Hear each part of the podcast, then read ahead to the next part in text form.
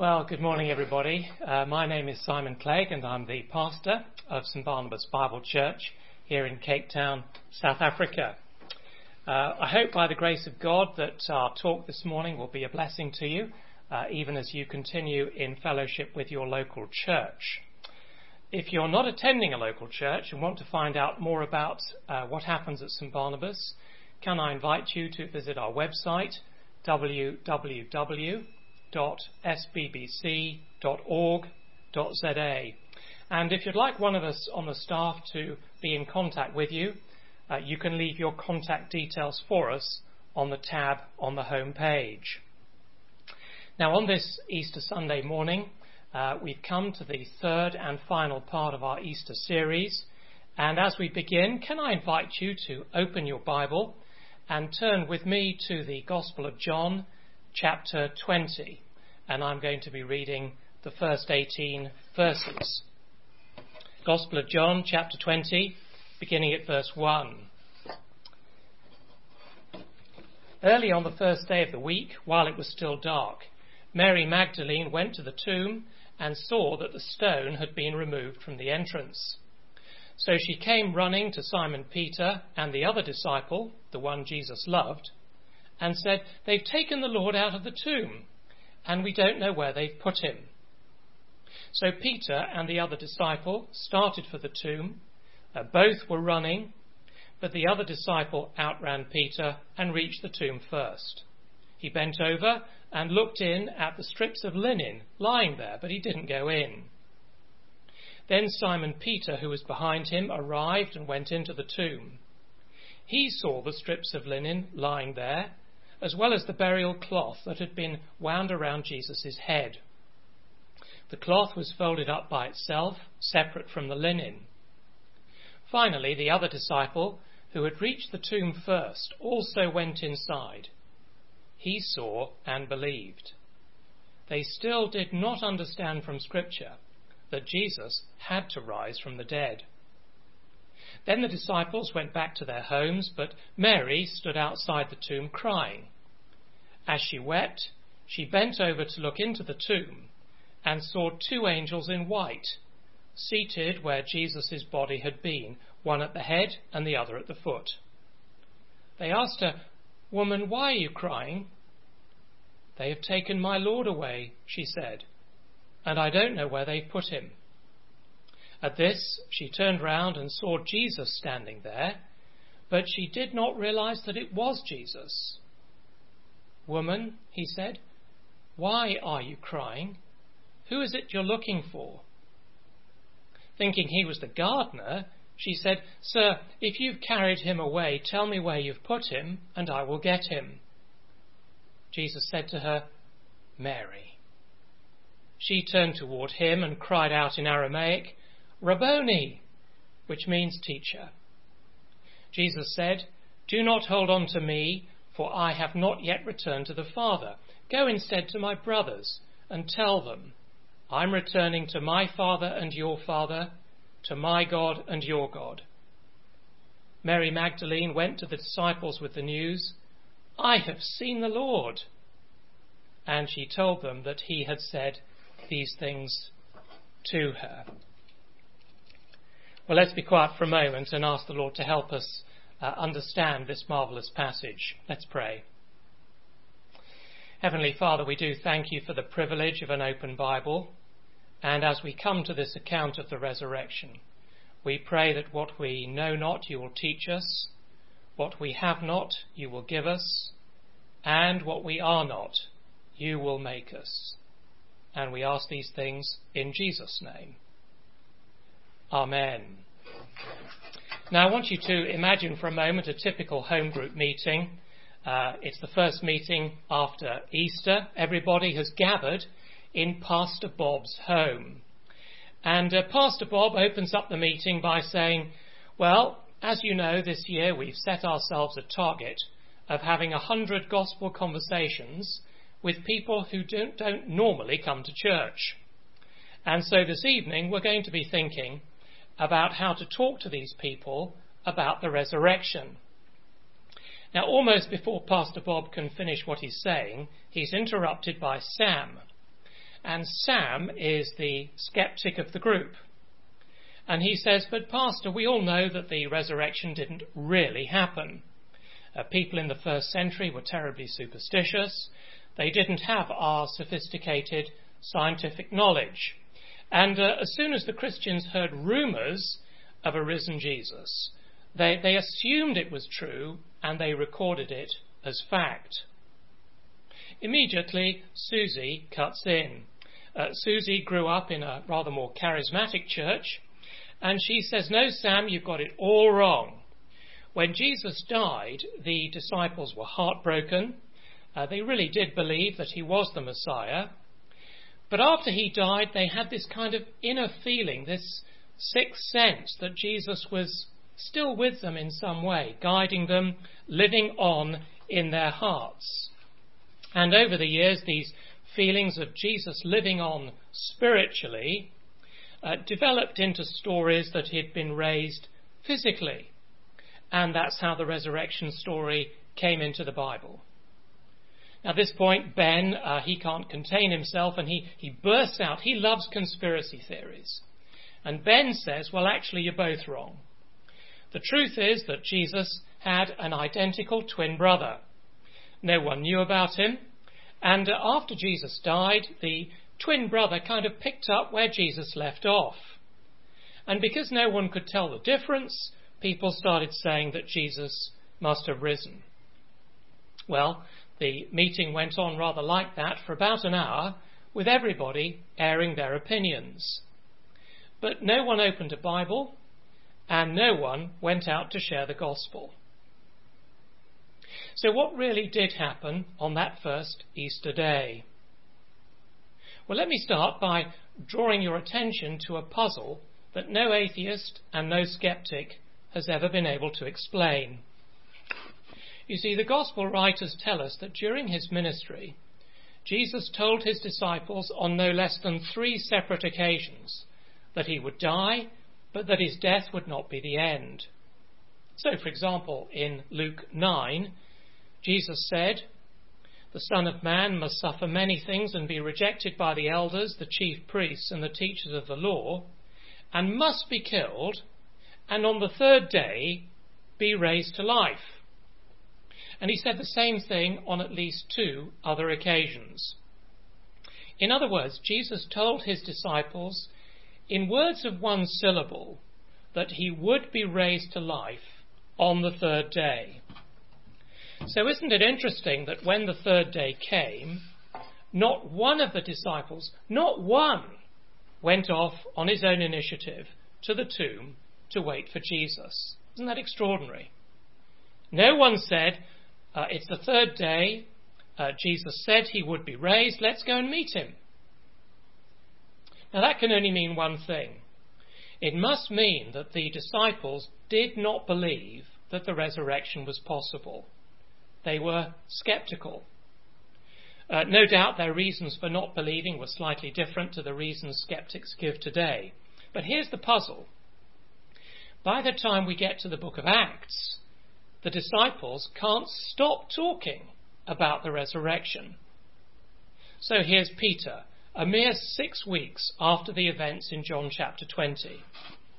He's addressing the crowd in Jerusalem, and he says this uh, Jesus was handed over to you by God's set purpose and foreknowledge, and you, with the help of wicked men, put him to death by nailing him to the cross. But God raised him from the dead freeing him from the agony of death, because it was impossible for death to keep its hold on him. And as the rest of the New Testament unfolds, we see that all of the disciples were transformed from frightened rabbits into courageous preachers. And at the heart of their message was a passionate conviction that Jesus was not dead, but alive. And to a man, all of them insisted that the resurrection is central to Christianity, and they testified to that conviction by their transformed lives. So, for the next few minutes, what I want us to do is take a fresh look at John's account to help us reach our own conclusion about this unique event. And so we're going to look at the text under four headings. Firstly, the witnesses of the resurrection, because the resurrection is not just wishful thinking. Secondly, the evidence of the resurrection, because what Christians believe about it is based on eyewitness testimony. Thirdly, the promise of the resurrection, because the resurrection was promised by God hundreds of years before it happened. And then lastly, the meaning of the resurrection, because if it happened, we need to know what it means for men and women today. So, firstly, then, the witnesses to the resurrection. Now, the first thing to notice is that the testimony to the resurrection comes from people who were actually there and who saw what happened. Now, that is a key principle that runs all the way through John's book. And it's a principle that he outlines for us in verses 30 and 31 of chapter 20. Have a look at it with me. Uh, John 20, verse 30. Jesus did many other miraculous signs in the presence of his disciples, which are not recorded in this book. But these are written that you may believe that Jesus is the Christ, the Son of God, and that by believing you may have life in his name. Now, Christians are so familiar with these verses that I think it will help us to see what John's getting at if we think about them in reverse order. First, in verse 31, John says he wants us to have life. That is, he wants us to discover who we really are and why we're really here. He wants to show us how we can enjoy a life that is full of meaning and purpose, beginning now, stretching on into eternity. Second, also in verse 31, he says that we get this life by believing that Jesus is the Christ, the Son of God. But what is belief? Uh, some people say that belief is no more than wishful thinking. But the Bible doesn't say that. The Bible says that belief is something very different.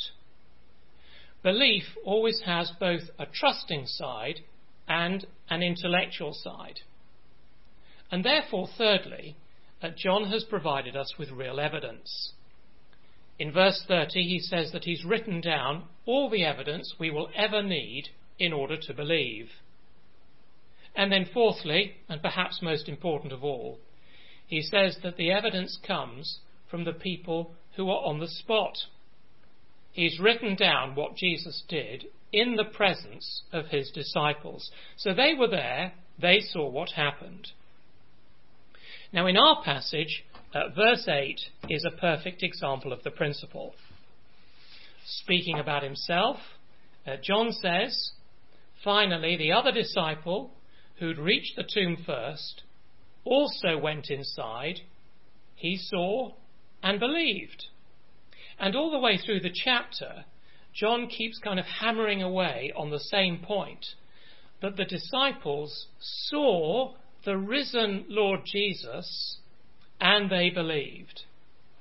So, wishful thinking is nowhere to be found in John 20. Uh, in verse 18, for example, we read that Mary Magdalene says, I have seen the Lord. In verse 20, we're told, the disciples saw the Lord. And in verse 25, the disciples tell Thomas, We have seen the Lord. Now, we would be extremely dim, wouldn't we, to miss the point. John is saying that we can only dismiss the account of the resurrection by ignoring the eyewitness testimony of the people who were actually there. Experts say that more people have come to faith in Jesus by studying John's Gospel than any other New Testament book, and surely that's one of the reasons why. But having said that, what did these eyewitnesses actually see? And this is where we come to our second point the evidence of the resurrection. Now, in verse 1, Mary Magdalene saw that the stone had been removed from the entrance. Now, in our passage, John uses three different words in the original language for the English verb to see. And the word in verse 1 means quite simply that Mary observed the situation. She didn't pause to think about who might have moved the stone or why they did it. Instead, she immediately reaches the conclusion that the body has been snatched. And so she rushes off to fetch Peter and John, who come running to the tomb. Uh, John, who was the younger disciple, outruns Peter. He reaches the tomb first. And as an aside, just notice the little character detail in verse 5, because John didn't go in straight away. Uh, from what we know of John, he was a rather sensitive, thoughtful, perceptive uh, person. He didn't rush into anything. On the other hand, uh, Peter comes along huffing and puffing behind him and immediately charges into the tomb. Now, that is absolutely typical of what we know of Peter's impulsive nature. It's only a little detail, but I think it's uh, very true to life and it lends weight to the truthfulness of John's account. So, Peter went into the tomb, and in verse 6, he saw the strips of linen lying there. Now, that is the second thing that the eyewitnesses saw. And here, the verb saw uh, comes from uh, a word that means to look at something critically. The word in the original language gives us our English word theory. So Peter uh, looked at the strips of linen and he tried to work out a theory to explain the missing body. Uh, John especially draws our attention to these strips of linen. You'll notice that he mentions them three times. Once in verse 5, then again in verse 6, and then again in verse 7. What does he want us to understand?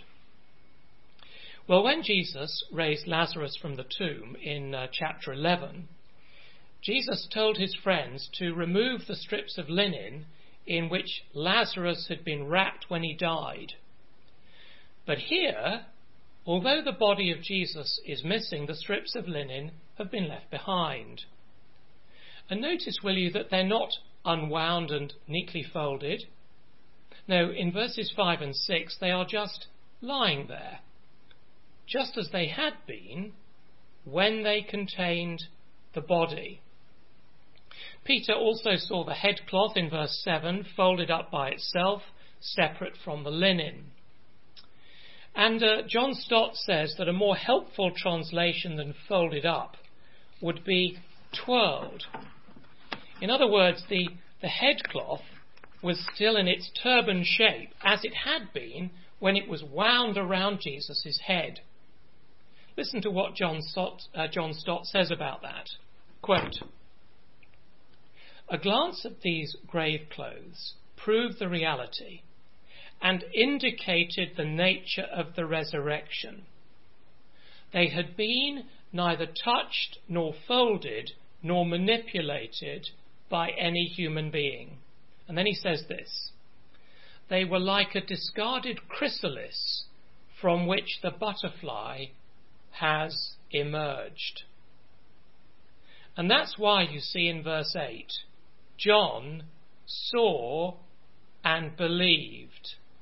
And here, the verb translated saw is a word that means to understand.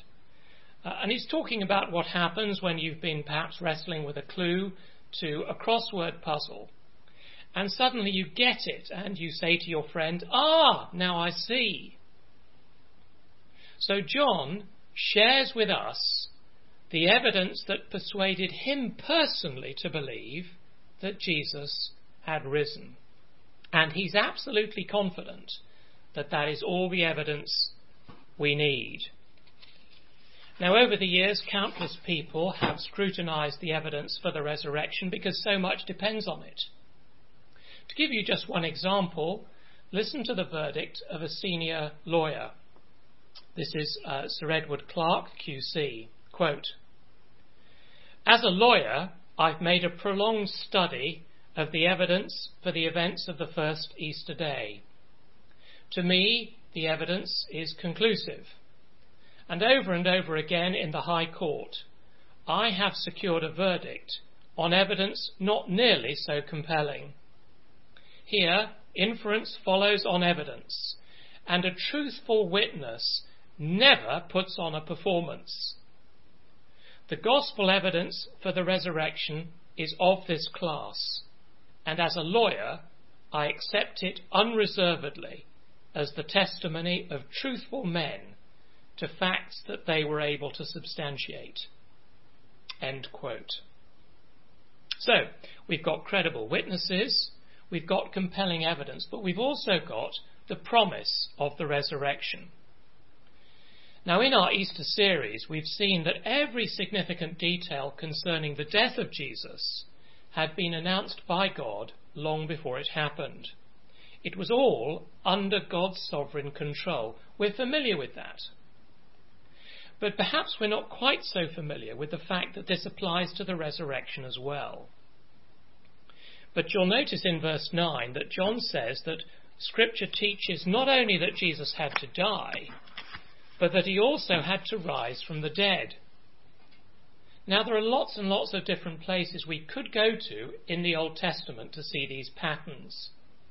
For example, we could look at Joseph, uh, who was on death row in Egypt with apparently no hope of escape. He was as good as dead, but when the famine struck, Joseph experienced a miraculous resurrection and became the saviour of God's people. Or then again, there is Moses, who was sentenced to death by Pharaoh and seemed almost certain to die as an infant in a tiny basket on the Nile. But he too experienced a miraculous resurrection, and he lived to become the one who redeemed Israel from bondage. Now you get that same pattern in the lives of David and Daniel and Jonah and a number of others. Most explicit of all, of course, is the prophecy in Isaiah 53, uh, which speaks about the servant of the Lord. And it says that the servant of the Lord will be sacrificed as a guilt offering by the will of God. He really will die. But his death is not the end. Instead, God gives this amazing promise in Isaiah 53. After the suffering of his soul, he will see the light of life and be satisfied. But instead of looking at one of those this morning, I want to show you what Jesus himself said about this.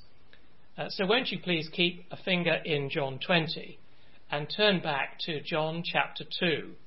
It is our only cross reference this morning, but I think it will help you to see it. John's Gospel chapter 2. Now this is right at the very beginning of Jesus' ministry uh, Jesus has already begun to cause quite a stir, especially in the temple. And so the Jews come to him and they sort of put him on the spot. John chapter 2, verse 18. Then the Jews demanded of Jesus, What miraculous sign can you show us to prove your authority to do all this? Jesus answered them, Destroy this temple, and I will raise it again in three days. The Jews replied, It's taken 46 years to build this temple, and you're going to raise it in three days? But the temple he'd spoken of was his body. And after he was raised from the dead, the disciples recalled what he'd said. Then they believed the scripture and the words that Jesus had spoken. Now think about this. Notice that the religious authorities asked Jesus for a miraculous sign. The answer Jesus gives is so odd, it doesn't really seem like an answer at all. But one of the unique features of John's Gospel is that John has recorded seven miracles or seven signs to tell us who Jesus really is. and what this little exchange is telling us right at the beginning of the book is that Jesus' resurrection is going to be the seventh sign, or if you like, the ultimate sign. The resurrection will prove that the risen Lord Jesus is the true temple, that he is the only meeting place between God and man. Now, that is the promise of the resurrection from Scripture, confirmed on the lips of Jesus himself. And that brings us lastly to the meaning of the resurrection. So come back with me, please, to John 20. Mary Magdalene is the first person to see the risen Christ. She's therefore an expert witness.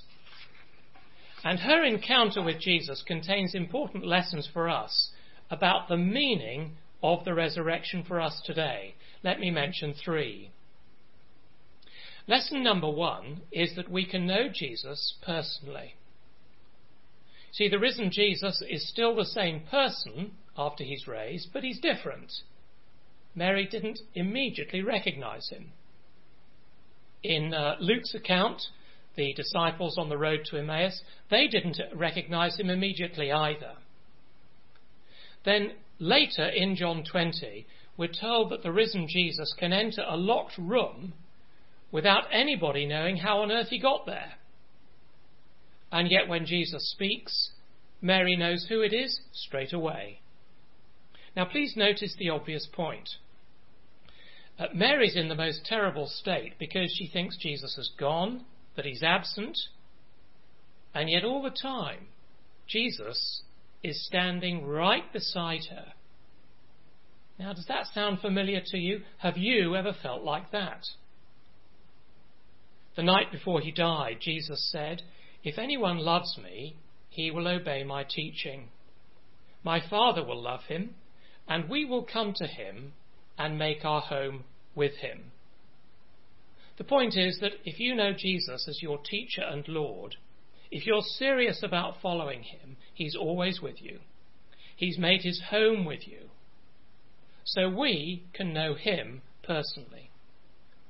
Lesson number two Jesus knows us personally. We actually know very little about Mary Magdalene.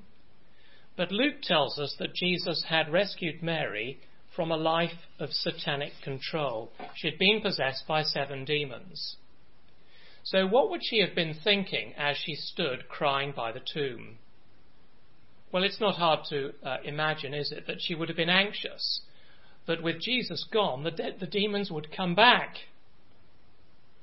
But look at verse 18. Jesus said to her, Mary he calls her by name. I wonder what the tone was. Uh, did Jesus say it reassuringly, Mary? Or maybe he said it with a tone of gentle reproach, Mary. We don't know. Whatever tone Jesus used, it was certainly full of love and compassion because Jesus knew exactly why she was crying. And Mary turned toward him and cried out in Aramaic, Rabboni, which means teacher. Now, friends, you see, so often we forget, don't we, that Jesus knows everything about us. He knows all our weaknesses. He knows all our fears, especially at the moment in this current global crisis. And you see, in those times when we're in the pit of despair, you know, He doesn't expect us to go away and work it all out before we come to Him in prayer. He expects us to come to Him with all of our confused thoughts and lay them at His feet. And you see, it's in those moments that we know that Jesus is right there with us. Then, thirdly and finally, lesson number three we have a message that the world needs to hear. Come with me to verse 17. Jesus said to Mary, do not hold on to me, for I have not yet returned to the Father. What he's saying is, uh, don't hold on to me because I'm going to come to you in a much more personal way by the Holy Spirit. Instead, says Jesus, go to my brothers and tell them, I am returning to my Father and your Father, to my God and your God. Now, will you notice the pattern here? Jesus, uh, sorry, Mary meets the risen Lord. Uh, he commissions her to go and tell other people. And so she goes obediently to the disciples with the terrific news in verse 18 I have seen the Lord. Now, the pattern is the same for us today. The whole point uh, of the resurrection is that we can meet Jesus today. Not, of course, in the flesh, but through the power of the Holy Spirit and by faith. And when we do, the experience is just as life changing for us as it was for the first disciples. Because he comes and he transforms our broken, sorrowing, fearful lives with the sheer delight of knowing him being alive and with us. Now, friends, for that reason, next Sunday morning, we're going to be starting a new series. Uh, our text will be the Gospel of Mark, which is the shortest and in many ways the clearest of the four Gospels. And throughout the series, we'll be thinking especially about those people who are being moved by the global pandemic to consider the claims of the Christian faith for the first time. And I do hope you'll join us. But for now, let's pray. Almighty God, we praise you for shattering the power of death through the resurrection of Jesus. Thank you that you're always with us by the Holy Spirit, that you know all about our anxieties and fears. You know the very worst about us, and yet you love us with an everlasting love. Engrave this word upon our hearts, that we might rise above every trial and test and fear with the comfort and wisdom that Jesus alone can give for it is in his name we ask it. Amen.